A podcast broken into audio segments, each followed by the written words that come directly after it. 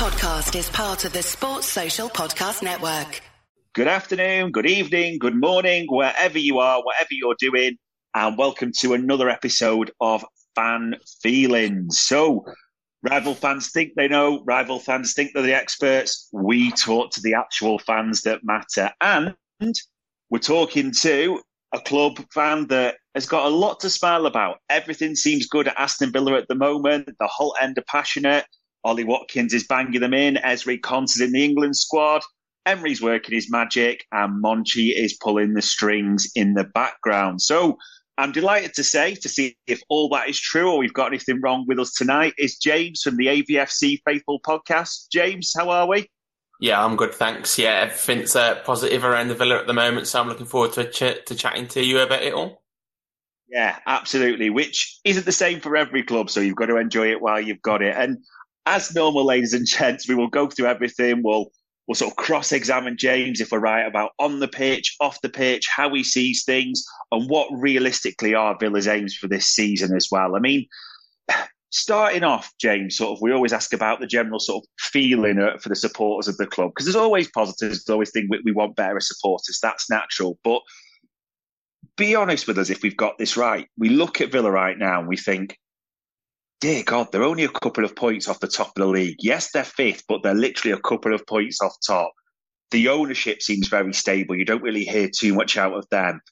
Monchi's now in place. You know, everything seems to be settling that way. Emery feels like he's finally getting his his plaudits and his flowers. I mean, Carragher literally called him, he, the third best manager in the league the other night on on the Sky Sports. And the players are getting, you know, the, the credit as well, the Ollie Watkins, etc. of this world. In terms of the general vibe around Villa fans at the moment, is it just positivity galore? Yeah, it is. I mean, look back to last week when we lost to Forest. It was almost a strange feeling losing because you know we're on such a good, such a good run, um, especially at home. Obviously, I think everyone knows how good our home record is. Slightly, yeah. you know, uh, in terms of away performances, but you know, overall, as you say, we're two points off top and sitting sitting fifth as it comes up to the last international break of the year. And I, I can't think of anything really to moan about because I, I also think that we've not been playing even at our best most of the season. I think when it comes to the, the games against like West Ham and, and Brighton, they're probably our best performances. Um, obviously, we've had a couple of shaky ones in there, but they were against mm. teams where when you go to their place, they, they, can dismantle you if you're not at the top of your game. So yeah, it, has been a really good start to the season. I think it could get even better as well. Wow. Yeah. I mean, li- literally, as, as you're looking at it now as a Villa fan, is that it shouldn't say the whole aim, maybe that's wrong, but a Champions League spot feels well within your grasp, doesn't it? That's what Villa fans are looking at, surely. Is that right? Yeah, well, especially because it, obviously it's potentially top five this season, depending on the, the coefficient yeah. and all that. I think you know that opens up another avenue getting in. Um, it's interesting having European football this year as it is, trying to juggle that at the same time as being in the league um, and trying to go strong in that as well. And I think we've started to slowly juggle that well now, and we've got players that are close to returning to the squad as well. So our options are getting better in that sense as well. So yeah, I think we, we might as well might as well dream because you know at the moment if we can keep this form up and keep performances going, I, I, can't see any reason why we can't do similar to what Newcastle did last year. So yeah, it's looking positive in that sense. And it's yeah, understandable. I mean that that record over the sort of calendar year as well for you guys, it has literally been sensational. There's been a lot of recognition for that. I mean, we talk about on the pitch, and I think you said it, especially at home it looks like Villa are flying. They could literally put any team to the sword almost at, at home. And you look at like the players that have come in, we say Watkins, not just in the England squad, but having an impact from England from the outside as well. Konsa's got himself in there. It feels like, again, this is from the outside. Douglas Luiz almost seems to have got a level or gone up a level. Diaby's come in, had an impact. Pau Torres has come in and had an impact. I mean, I know I'm almost doing your job for you a little bit here, but the other side is you, the again, and you can challenge us on this if it's lazy punditry, but you kind of mentioned it, the the away form, the bit like the Forest, the Liverpool game, the Newcastle, that type of thing. And there is maybe that challenge of Europe, the Thursday, Sunday, that bit to navigate. I suppose there was almost a there would have been expectations for for Villa fans at the start of the season. How are the team genuinely performing against Villa fans' expectation? Because people on the outside will always look in and have opinions, but based on what you guys specifically expected, how would you say you're performing at the moment? I think, given the context, and I'd probably add to just after the Newcastle game when you've just lost five one in the week where you've lost lost someone that plays regularly in Emi Buendia to a, yeah.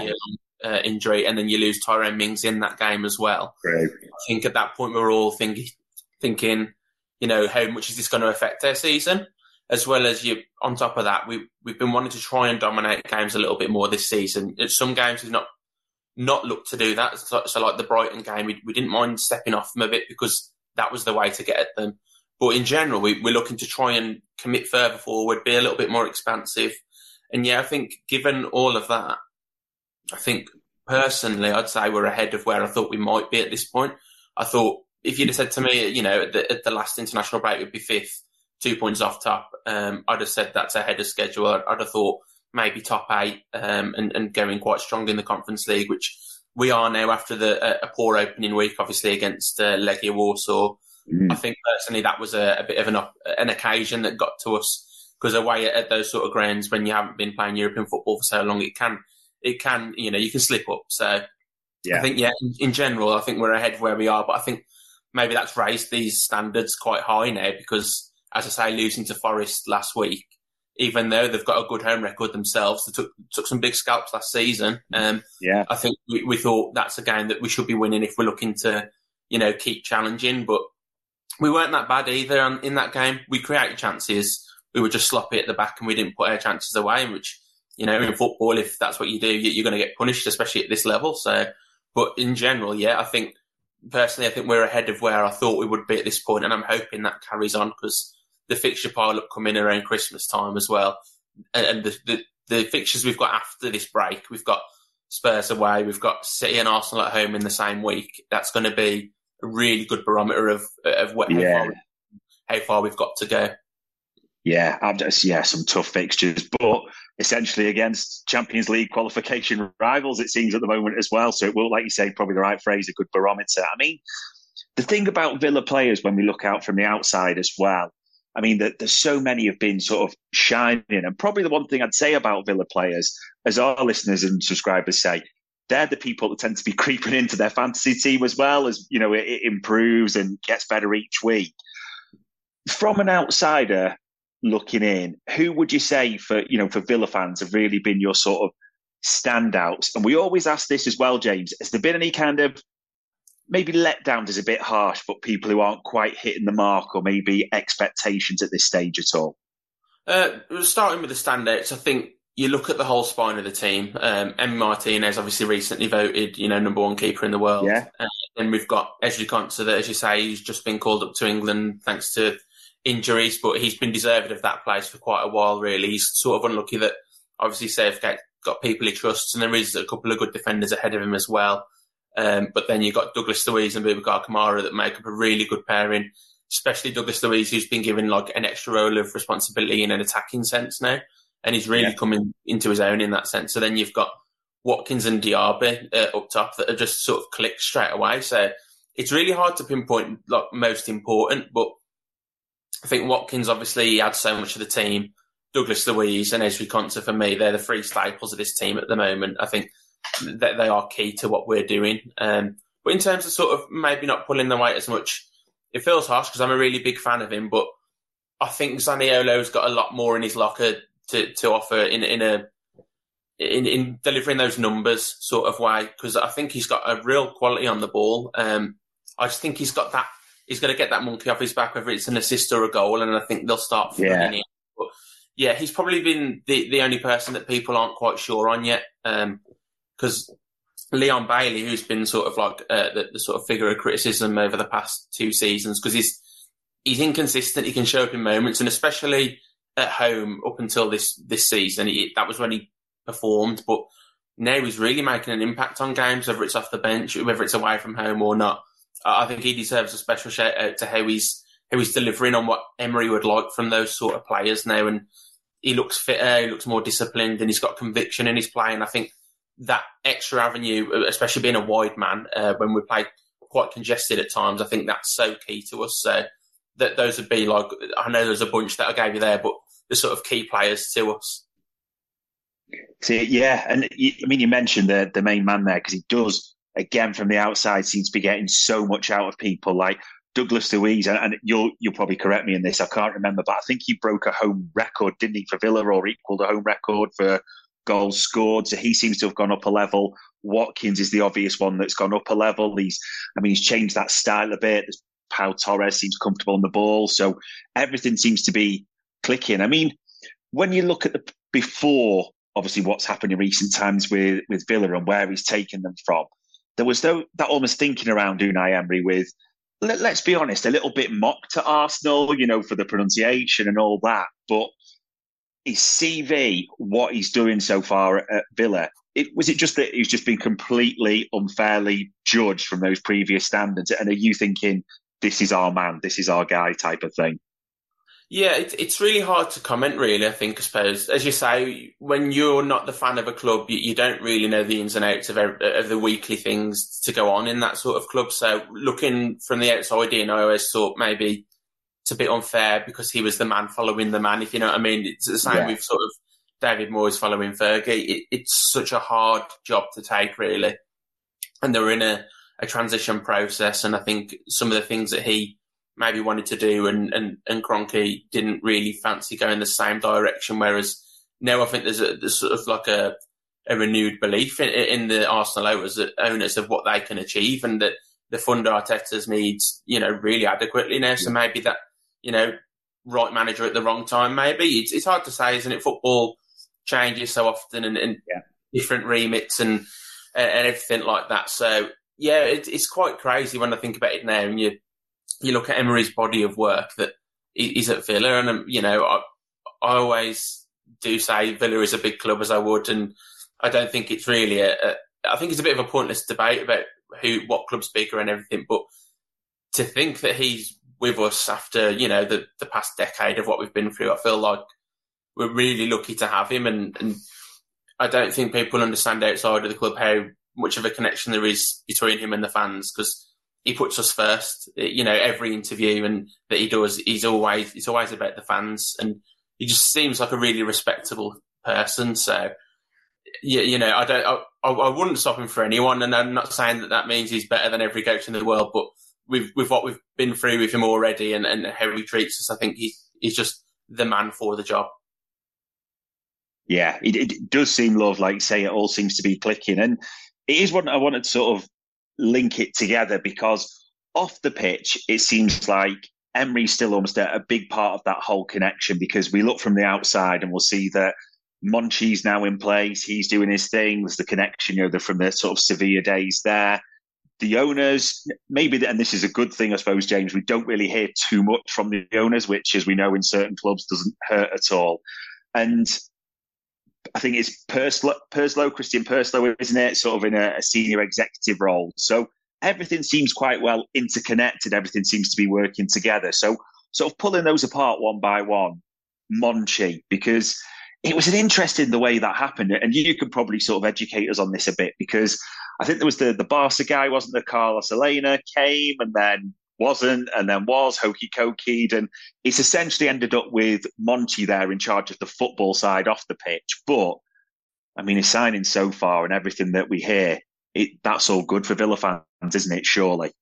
Yeah, it's. I mean, yeah, as you say, we had quite a bit of a, an overturn really since um, Emery's come in. I think he's he's got the men that he needs around him, and sort of what you see quite often at top clubs when they know they've got the right man that they build around him and that he builds the infrastructure in a sense. And he's brought in everyone that he needs. We've had so many people that have joined us that I've forgot half of them already. But the, yeah. you know, the main people you, have got Monchi that's in, in, charge of, I think, uh, football operations, president of football operations. I think his his title is, and then um, uh, Emery's right hand man that does everything with him pretty much is Damián Vidagany. He's almost like a, an assistant to him, and I think that's something that's really helped him as well because obviously at Arsenal, he, he, was mocked quite a bit for the language barrier as well. But he has Vidagany sort of to help him through these interviews and everything, just to sit next to him. And I think it gives him a sort of a comfort around it. But I mean, his his English has improved a lot even since then anyway. So, and you know, it's nothing that anyone should be mocked about as it is when you're not speaking native language. It is, yeah, it's just the overturn's been quite big, and then we've recently had more people leave. Um, Johan Lange, he was sort of moved to the side since Monchi came in. He's joined Spurs. Uh, Rob Mackenzie, one of our head scouts, I think he was head of recruitment. He's left, and I think he's joined Spurs as well.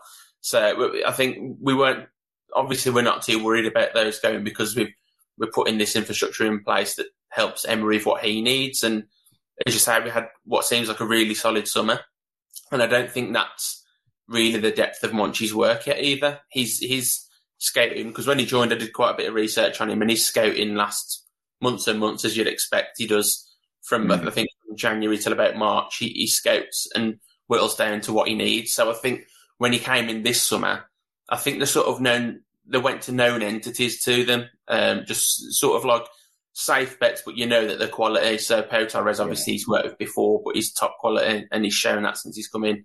Moussa Diaby, I always thought he'd go to a club above us. I'm not going to lie, he, has got such quality. Um, again, Zaniolo is someone that they've worked with before, and we've seen what potential he's got. So I think that's sort of the approach we took this summer, and then coming up to next summer, it'll be interesting to see what we do and how Monchi's scouting and recruitment works then. So yeah, off the field as well, it feels like we've got a really strong structure to to uh, to use. Definitely. I mean, it is early doors, but I think, uh, and if I'm right, Diaby was around sort of 43, 45 million, somewhere around that mark, which in Premier League attacker terms is it's not, not saying it's nothing, but it's not big bucks by any means, isn't it? So yeah, there's a lot, lot to be excited about, and I suppose it it does link naturally that, as every fan's aware, there's a transfer window not too far away, as well as a busy Christmas period. I mean, naturally, Monchi's had not had long, I should say, and Villa are going well. January's coming up what are the hopes for Villa fans for January? Is there any sort of particular positions, or is it even a case of, correct me if I'm wrong in this, don't lose any of our big boys because the the other clubs in the Premier League might be circling for a few? Um, I think this is the least their fan base has ever worried about losing a player, um, and that's not to say that players don't want to leave or, or won't leave because you know if if a top club comes in, you know your Cities, your Arsenal's even abroad, whether it's Bayern, Real Madrid, let's just say, you, it's really hard to compete with those. But our owners are strong enough, rich enough to not really worry about the money side of it, and they really want to build towards something. So letting your best players go at this time would really harm you. And I think it is more leaning towards you know aiding those players, bringing players in. But we all know how tough January is. Um, we did spend quite a decent yeah. amount in, in, the summer as well. I think we, we did sell three of our top youth prospects in the summer to sort of equal out on the on the balance sheet, and I think we made forty million back from them who hadn't made a. I don't, I don't even. I think one of them had made a senior appearance for us in the league before, so you know it was a good return on on those. So yeah, it it will be interesting in January. I think there's areas in terms of where we might want to recruit right back potentially. We've used Konsa there obviously Matty Cash is, is mainly the one that plays there, but yeah, in in some games I don't think he has the right quality to to help us. In some games he does. It's maybe we need a little bit more variation more than anything. Um, central midfield maybe as well, because uh, the drop off from Luiz and Kamara to Dendoncker say is quite big in terms of quality on the ball and athleticism as well. So maybe that's somewhere we'd look to to explore. And then the big one I think that Villa fans always think, think about is the striker department because we have got yeah. what Diaby, but playing with a two, you obviously want the, the alternative. We, we, do have Jhon Durán, but he's a young young lad. He's still got a lot to learn. Um, he's really raw, but he, he, does look exciting. He's, had, he's already scored three or four goals this season. So you, you sort of want to complement the, the front two that are there, but you don't want to hurt the dynamic either because when we had Danny Ings here, it was after he left that Watkins sort of felt that responsibility and he went on a great yeah. scoring run and he, you know, he was, he was unplayable at times last season and he has been at times this season as well. So is there so much towards that recruitment side of getting it right, whether it's just the getting the right player or getting the, right person in general to, to complement your squad. It's so hard, and I, I wouldn't really lose my head if we couldn't do too much in January because you know we've got a strong squad. As I say, we've got Jacob Ramsey coming back after the break. We've got yeah. Moreno that's that's training again and should be able to play a part after the break. So those those two themselves are going to make a big difference. So it, as I say, it's it's so hard to navigate that January market well that I wouldn't lose my head too much. And before the season started, my aims were just to get top seven again if we could, sustaining that European qualification and going far in, in one of the cups, especially the European Cup. That really we, we should go far with the the quality we've got, the money we've spent, the manager we've got, etc. So yeah, I think come January, if we're still in this position, I'd imagine that the owners and, and Emery might feel a bit twitchy to to get some extra bodies and extra quality in, but we'll, we'll see. I, I, think we'd be okay anyway. Yeah, and a chance for for Monchi to to work his magic if he can do it as well. Definitely. I mean, the the player I have no you you have no doubts is going to ask you about this. The one that is grabbing the headlines at the moment. Ollie Watkins. I mean, if you look back to last season, that again from the outside looking in, such a hard working forward, like you say, ran the lines, almost a alternate, I'd say, like you mentioned with Danny Ings, but it just seems this season it's a completely upper level. Like from the outside, again, you can tell us if this this is wrong, but what do you kind of attribute to that sort of leap? Because it did look like he was missing quite a lot of chances this year, where it seems, sorry, last year, everything this year seems to be going in. It just seems almost a sea change that way. Yeah, it the difference because we, we, we sort of play a different way this season. Last season, the front two would sort of split, and you'd have one that, that drops in and and or, or goes wide, and it's sort of Watkins to sort of run in between the posts, as, as you might say. But with Diaby there now, they're both really central, uh, and a, a, nice term that uh, one of the athletic writers used was they're like an elastic band. One goes back, the one goes forward, and they alternate, and they're just they're switching. I think that really helps him because with how we play and we try and make those mini transitions in the middle of the park and we, we run into the space. That's Ollie Watkins' bread and butter. You know, you, you put him on the shoulder, he'll run in behind all day long, and mm. more often than not, he's got the quality to score. And it's quite funny, really, actually, because I think there's parts of the fan base still that aren't quite sure he's the player to take us further. But I don't think. I wow. think some people, yeah, I think some people don't realise how hard it is to to get a striker that's as good as Ollie, let alone better um, in this league. You know, you've got your Haalands, uh, and that might be about it. That's the elite level that is striker wise in, in in the Premier League. I mean, Arsenal play with a variety of different forwards, obviously, and you know they're not doing badly themselves. If Ollie Watkins carries on this season in this form, he'd roughly finish on about 18 goals, which is not a bad return at all. So.